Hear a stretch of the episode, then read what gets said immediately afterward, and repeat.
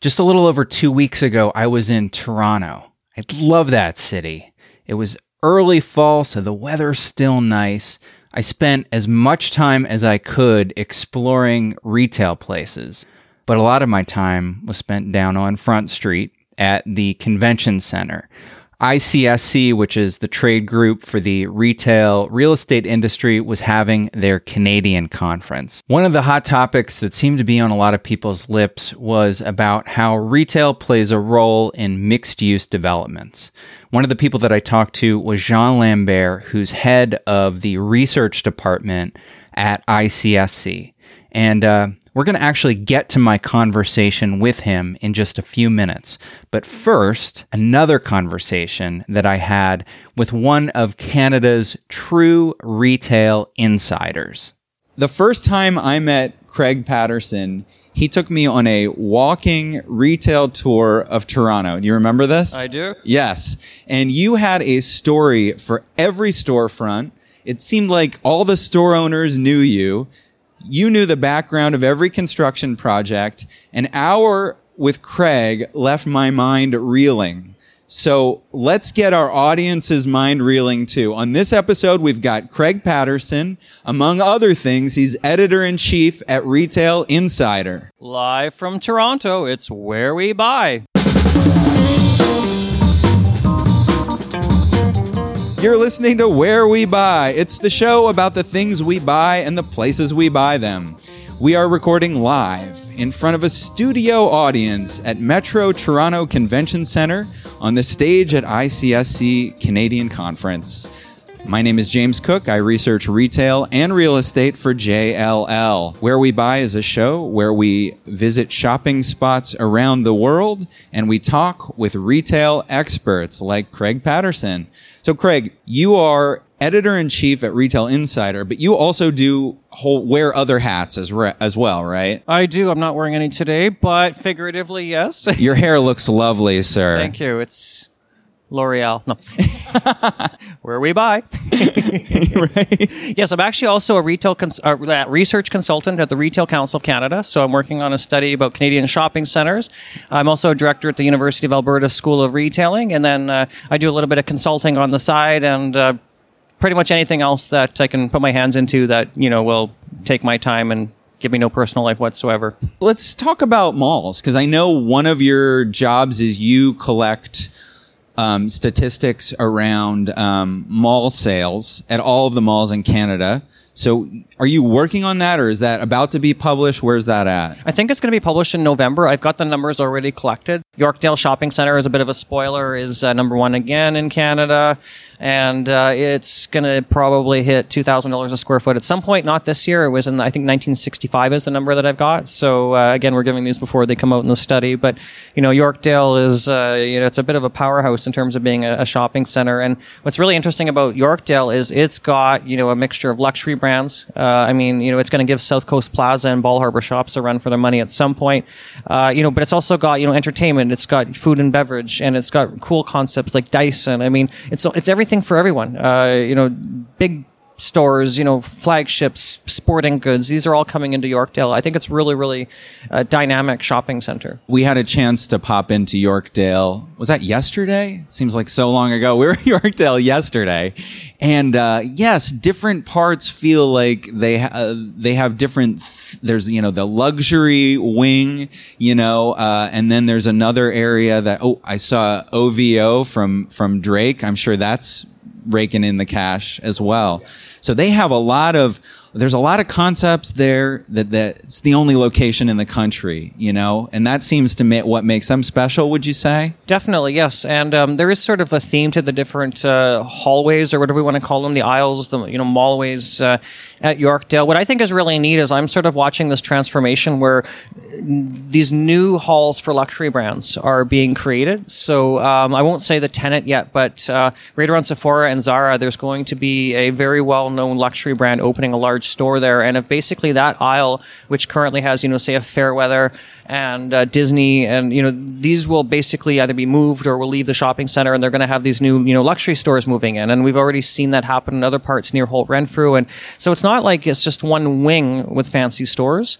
It's basically like a quadrant in the shopping center. So again, this is sort of that South Coast Plaza model. South Coast Plaza is a high-end shopping center in Costa Mesa and Orange County in uh, California, and you know lots of expensive stores. So Yorkdale's kind of becoming like that, but I think Yorkdale's much cooler because you know it's got crazy concepts. Like you know it's got a Dyson store and it's got you know Tesla, which is quite interesting, and you know it's it's got you know different concepts. A Kit Kat store. I mean, I saw that. What? It's not open yet, but what's a Kit Kat store? You just is it a Kit Of a million flavors, or what? That's what's that going to be all about? I sure hope so. know, right? I want those Japanese flavors, the ones that we weren't able to traditionally get here. I think there's something about customization as well. Um, I'm not sure what it'll all entail, but uh, you know, I can't wait. Uh, yeah, well, I am definitely gonna come back and uh, check out that Kit Kat store the next time I'm in town. So we've got this growing uh, sort of luxury nodes within these best in class shopping centers. Historically, luxury's been sold on high streets.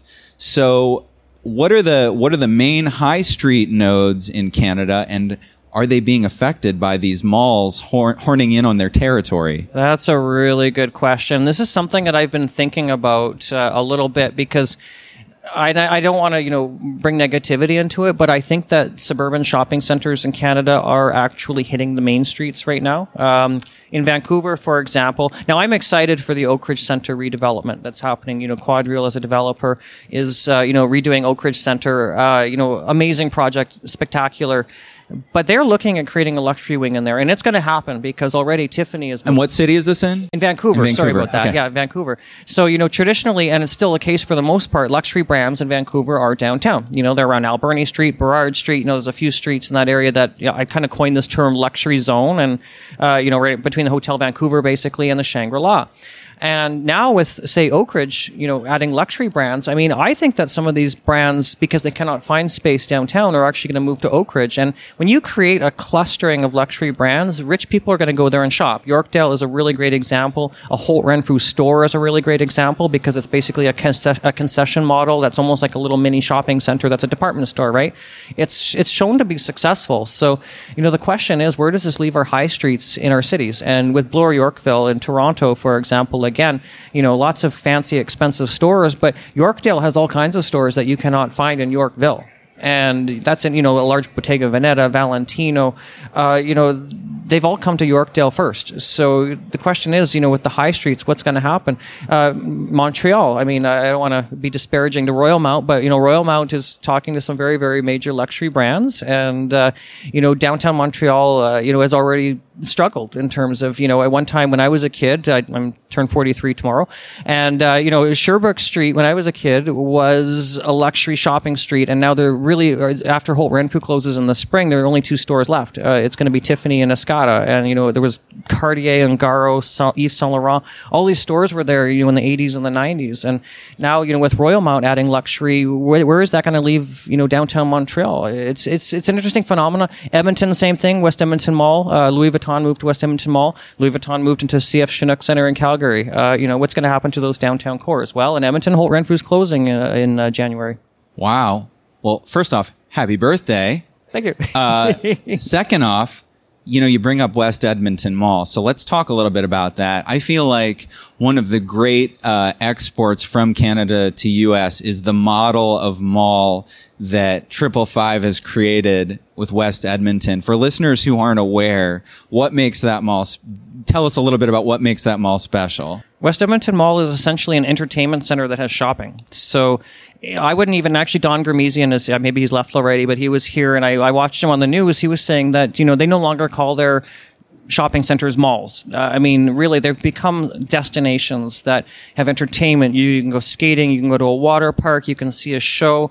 Um, there happen to be stores, you know, great restaurants. So really, what they've done is they've created a center that people can go to to be entertained. And I was just in Edmonton last week myself. I went to West Edmonton Mall, and what's funny is you know, I live in Toronto. I find I do a lot of my shopping in Edmonton because I go to West Edmonton Mall and I am compelled to spend money because I'm in this environment that is conducive to it. And I feel like I'm on a mini vacation and I'm enjoying myself. And I think that's why resort retail quite works quite often in places like Banff and, uh, you know, Whistler, BC, because, uh, you know, or Aspen, Colorado. People are there to, you know, have a good time and they're willing to part with money because it's part of that leisure experience. And I think that if we're able to create that experience somehow, either in our shopping centers or, you know, in our downtown cores, hopefully maybe like say Paris or London, uh, you know, retail can thrive. But, you know, retail's hyper competitive and it's just getting a lot more competitive. I'm seeing as, you know, we see all these new retailers coming in and these shopping center landlords, you know, developing or redeveloping their properties. Yeah. And so you mentioned uh, Don Ghermezian uh, of, of Triple Five, which developed West Edmonton Mall they took i feel like they took what they learned and they outdid themselves then with mall of america in the states and now with american dream which is opening like next month i think. October 24th or 25th it's one of the two. It'll only be the entertainment opening. The stores open in march okay so phase one is opening and uh, they've got an indoor theme park they've got an indoor ski slope uh, we got a, an advanced tour of the construction site a few months ago. The ski slope, it's a for real ski slope inside. It's a, it's amazing. It's a for real theme park inside. Like, uh, this is how to do entertainment and retail together. I'm, I'm really impressed. We recently ran this survey where we found a lot of people want new and interesting retail concepts. So I've seen that there's some new concepts coming on the scene here in Canada. Anything that pops out at you as fun and exciting? Good question. I mean, like, what can I actually reveal publicly? Because ah. I just found a couple of really neat ones. We'll bleep it out. yeah, yeah. No, I mean, um, uh, some of the automobile uh, retailers are starting to do some really interesting stuff and are doing some, you know, kind of first to country concepts or if even first in the world. And, uh, you know, one of the deals I think was just completed, but I'm not allowed to say it. But, uh, you know, it's, it's really interesting. It's in a shopping center that we've, uh, you know, spoken about uh, during this conversation. And, uh, you know, I, I think it's really neat. But, you so know. it's in, to be clear, it's an unnamed automaker in an unnamed shopping center that's going to do something interesting. Okay. I have some guesses. I have some guesses, but I'm not, I'm going to ask you afterward and we'll, we'll see what I, see if I got got it right. What about? I've seen a lot of interesting Asian concepts opening up, deciding that Canada is going to be their entryway into North America. Um, interesting like kind of dollar store concepts i mean what, what are those all about yeah yeah i mean we're seeing a lot of brands from overseas coming to canada i do a little tally every year you know we saw about 30 international uh, retailers coming to canada last year 50 the year before but with these you know asian retailers. Yeah i mean you know we've got miniso and then we've got this Mumuso and Oomomo which actually is vancouver based i think it gets it gets confusing. You actually have to look at the history of these brands. Um, you know innisfree you know the beauty brand out of korea has just come in here. You know that's at Yorkdale, and they'll be opening at the CF Toronto Eaton Centre pretty soon uh, whenever construction is done, I guess. And uh, yeah, I mean, Canada's seen as a bit of a darling in terms of you know international brands coming into to Canada. And some of the brands that we'd spoken to actually said rather than say entering the North American market through New York City, they would enter the market through Toronto and in some cases Vancouver, you know, depending like King Living, for example, a furniture concept came into Vancouver recently. And, you know, we've seen a few other, um, what's, uh, Kimberlite Diamonds, you know, a lot of these brands have, you know, looked to Canada to open their first locations. And I think, you know, one of the many reasons is that, you know, in some cases our rents are a little bit cheaper up here and, you know, the dollar is a bit lower and, and Canadians are shopping. And uh, I, w- I was speaking to, you know, the head of uh, Links of London uh, with Folli Follie Group and she was saying that, you know, Canadians are still shopping, but she didn't see the same in the United States. And she was very bullish on this market more so than she was south of the border. And that's why I think we have more links of London stores in Canada, excluding, I guess, the Bloomingdale's concessions than there are in the United States right now. Well, let me throw this out out there and see what you think. I think my thesis, my hypothesis is that Americans and Canadians are shopping the same amount, but Americans have a lot more physical stores uh, to choose from. And so that kind of diffuses the retail dollar. Does that make sense to you? I think so. Like the United States has quite a bit more square footage uh, per capita uh, for retail space. Uh, I think for shopping centers, it was about a bit under 24 square feet per person in the United States versus about, I think, 16.5 in Canada. I don't remember the exact numbers, but International Council of Shopping Centers actually put those uh, numbers out and they haven't changed drastically, although, you know, they are predicting in the United States that by, you know, early 2020s, uh, maybe 25 percent of the malls would close. I mean, that seems a little bit. That's drastic. a little overstated, if you ask me, but you know, we'll see. Exactly, yeah. And I mean, in some cases, we're seeing in Canada, we're not seeing so much the shopping centers close. We're seeing, you know, developers redevelop these properties into something that's more lucrative. And one of the biggest trends that I've seen, you know, being here and, you know, talking to landlords that I think is really, really fascinating is the redevelopment of shopping centers. And it's not that they're getting rid of the shopping centers, they're adding housing and they're adding other mixed uses to number one, make more money off of the land that they own and are operating in terms of uh, you know the properties, but also to like say add shoppers to the shopping centers themselves. Some of the profits could be used to you know redevelop the shopping centers to make them better to compete against their neighbors. Uh, you know other shopping centers in the region that you know they're trying to compete against. And what's interesting about Canada is we've got these world class shopping center landlords that are doing some amazing things. We're going to return to my conversation with Craig in just a few minutes, but first, I want to check in with Jean Lambert ICSC's head of research. I know you guys just did a big thing on mixed use. What can you tell me about mixed use? I mean, it's got to be good for retail, right? It is good for retail because I think it's more about like now the blending of retail with other alternative uses. And there's definitely an interest in, um, in basically consuming that way that the shopping center is not just about retail. It's about experience. It's about authenticity, but it's also about like basically a shopping center becoming a consumer center. And in that sense, uh, people want to shop, but they also want to go to the gym or they want to entertain themselves, go to ra- restaurants or go to healthcare, uh, urgent care clinic, and uh, the, our numbers, our recent um, surveys, clearly shows that. Uh, we did one um, early April in the U.S., and we just completed exactly the same in, here in Canada. And what is a little bit more astonishing, um, in the U.S., you had about four out of five people, let's say, interested to reside in a live, work, play, and shop environment. In Canada, it's nine out of 10. It's even higher than the US. A little bit surprising, but at the same time, when you start thinking about it, here in Canada, the the the country is a little different. It's much more concentrated. In six markets, you have like eighty percent of urban markets, you have 80% of the country. And also, people never laugh really downtowns in Canada. So you have a lot of um, residential, um, a huge residential component in Canada, but also downtown, you always have those kind of mixed use environment as well. And I always say that I think it's also related to the weather conditions that during winter like people who don't want necessarily to drive too far to get at, to have access to all the different things that they need they need to consume.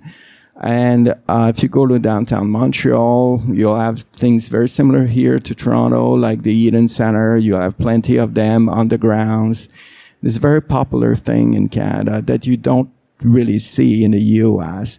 And I think that's, um, the Canadian consumers have been exposed to this kind of concept, like having this blend, um, all over. So it does make sense that in a way they'd be willing because they, they kind of can relate to the concept right away. Where in the US, I think that was new for a lot of people that live in a suburb, very sprawl. Yeah, it's interesting. I mean, the US is in a lot of ways a suburban nation.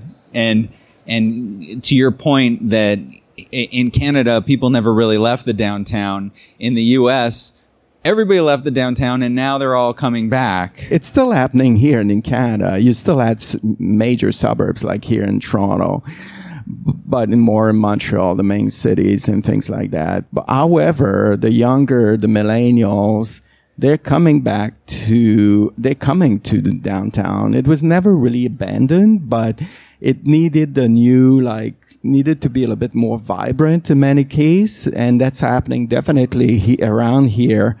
Um, in, in, in Toronto, you see the different neighborhoods. Just if you go walk just a few streets um, away from downtown Toronto, you'll see how vibrant those neighborhoods are. Um, they were not abandoned, but they're much better now. It's more exciting. So this survey found that overwhelmingly people want to live in a live, work, play environment, 24 7 environment. Let's say I own a mall or an enclosed shopping center that's purely retail. Let's say maybe it's in a suburban location. Would it behoove me to take a portion of that, maybe a former department store, and put in some vertical uh, apartments or, or office? I mean, is that is that something that people want to live in what was once a, a pure mall? I think so. I think that it's this is already happening um, in most um, enclosed malls here in Canada, and also uh, enclosed community centers. What people don't realize is there are a lot of small community centers that close here in Canada because of weather conditions. So. Um, but even those centers now, uh, when I go around, let's say I was in Ottawa this weekend, looking at some of them, the the diversity of uh, like the tenant types, it's um, it's not what it used to be when I grew up there you really see, you really see the full spectrum right now. And I think people are really receptive to that. The better use of the parking lot, like used to have little pads, little out parcels with restaurant. Now it's much more elaborate than that.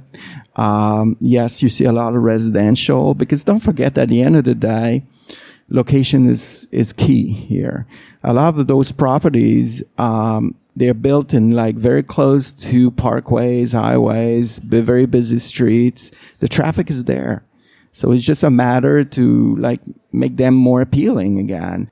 Near my parents' place, uh, and and uh, so you where you grew up in uh, Quebec? Clo- uh, yeah, it's in Quebec, close to Ottawa.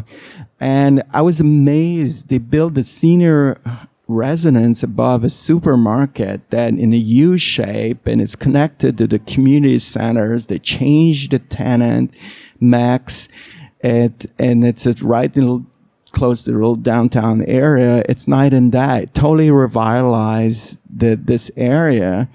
So this is what's happening where before it was like uh, a Canadian Tire that moved to a power center nearby. The, the the space, the anchor space was empty.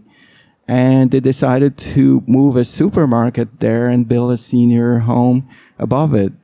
I feel like the number one predictor of how healthy you're going to be as you age is how active you are. And I think about, you know, folks that are like, you know, my grandparents' age and they're maybe living in a, a senior center that's completely isolated and how can how can you be active if you've got to take a bus to get everywhere? You know, it, it makes perfect sense for me. We should all be living and working all together in one place. If you want to learn more about what Jean and the rest of the team at ICSC Research are working on, check out their website. Go to icsc.com and click on Research. And now let's go back to my conversation with Craig Patterson at Retail Insider.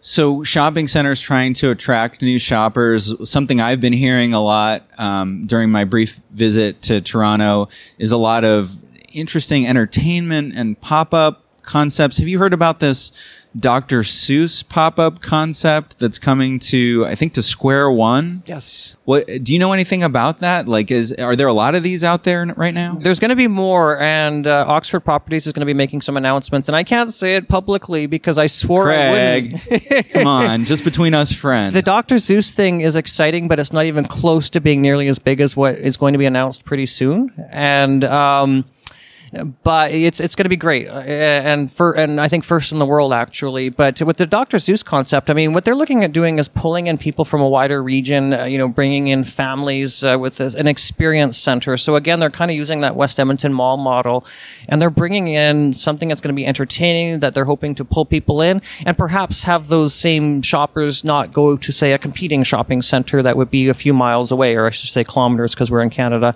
But uh, I, we use these things things. I still say square feet, and I guess in Canada we should say square meter, right? But um, nevertheless, you know, anything that landlords can do to bring people in and to keep them entertained is being done. Now, granted, with the Dr. Seuss experience, what is interesting is it's not technically in the shopping center; it's a pad on the site.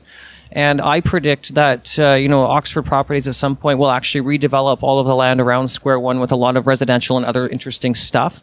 Again, capitalizing on that asset to make more money, you know, institutional investors, pension funds. It's a way to make money for landlords, right? But uh, bringing the entertainment in as well as the amazing food hall that they've got there, uh, you know, these are all things that are, uh, you know, increasing foot traffic, uh, getting people to stay longer and to, uh, come more frequently. Yeah, I had a chance to pop in briefly to Square One yesterday as well. Great shopping center.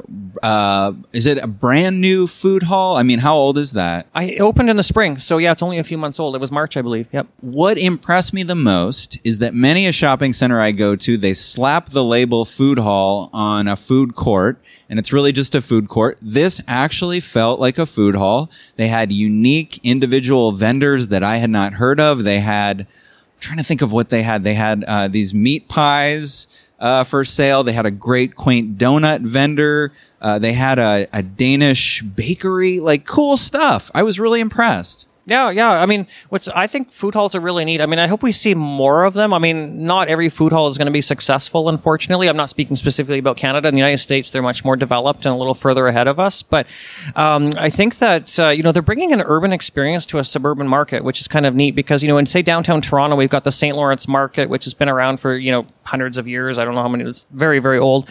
Uh, you know, and they've almost created these in these suburban shopping malls. Now, granted, to say that about Mississauga, you know, isn't quite accurate because it's you know it was Square One is almost kind of like the center of downtown Mississauga, which is maybe a little bit confusing. And there isn't like a main street that you would see traditionally with stores, right? It's, Right. And, for listeners um, not from the area, Mississauga is, you'd call that a suburb of Toronto, right?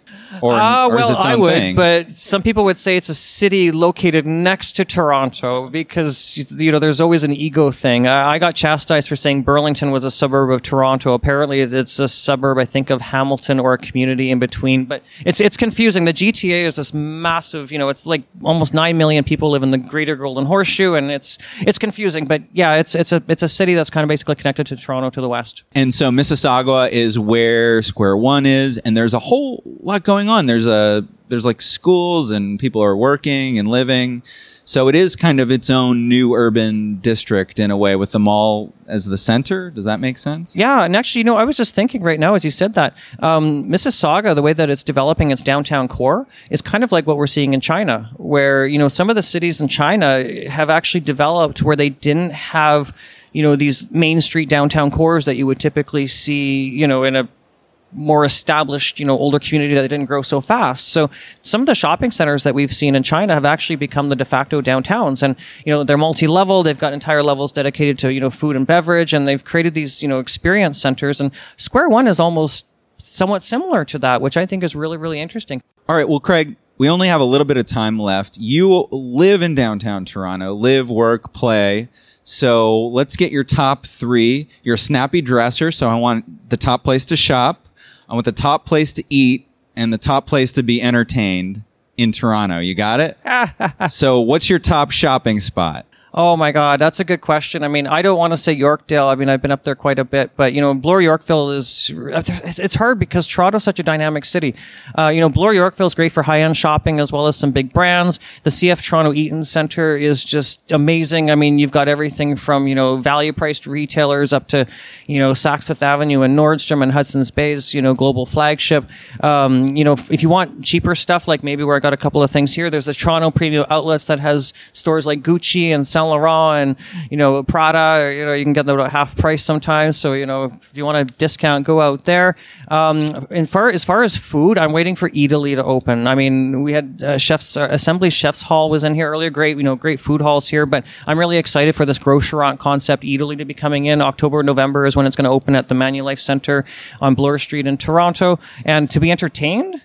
Um, I mean, I find retail entertaining.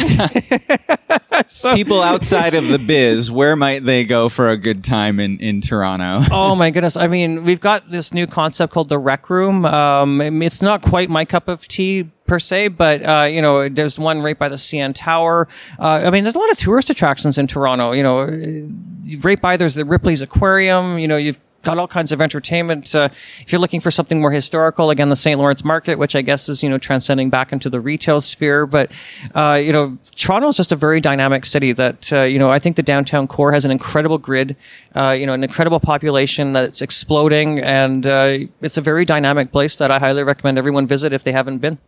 Awesome. Well, thank you so much for joining me today, Craig. This has just flown by as I knew it would because you have so many facts in your brain and I just want to pry them all out. Um, for our listeners today, if you've got a comment on today's show, you can leave a message on the Where We Buy hotline and we'll use your voice in an upcoming show. Give us a call at 602 633 4061. Be sure to tell us your name and where you're calling from. If you want to hear more interviews, more audio retail tours, and new research insights, you can subscribe to Where We Buy on the iPhone podcast app or on Spotify. And you can also listen to Craig's new podcast, which is called Retail Insider Podcast. Maybe we'll change the name at some point. Probably not.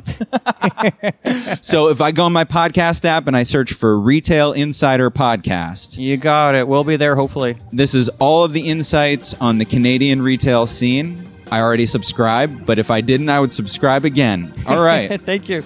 if you want to listen to our podcast online, you can go to wherewebuy.show. And a special thank you to ICSC that made this live podcast possible.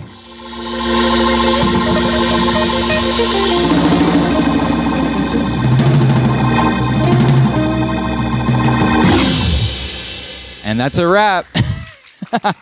Let's get a drink.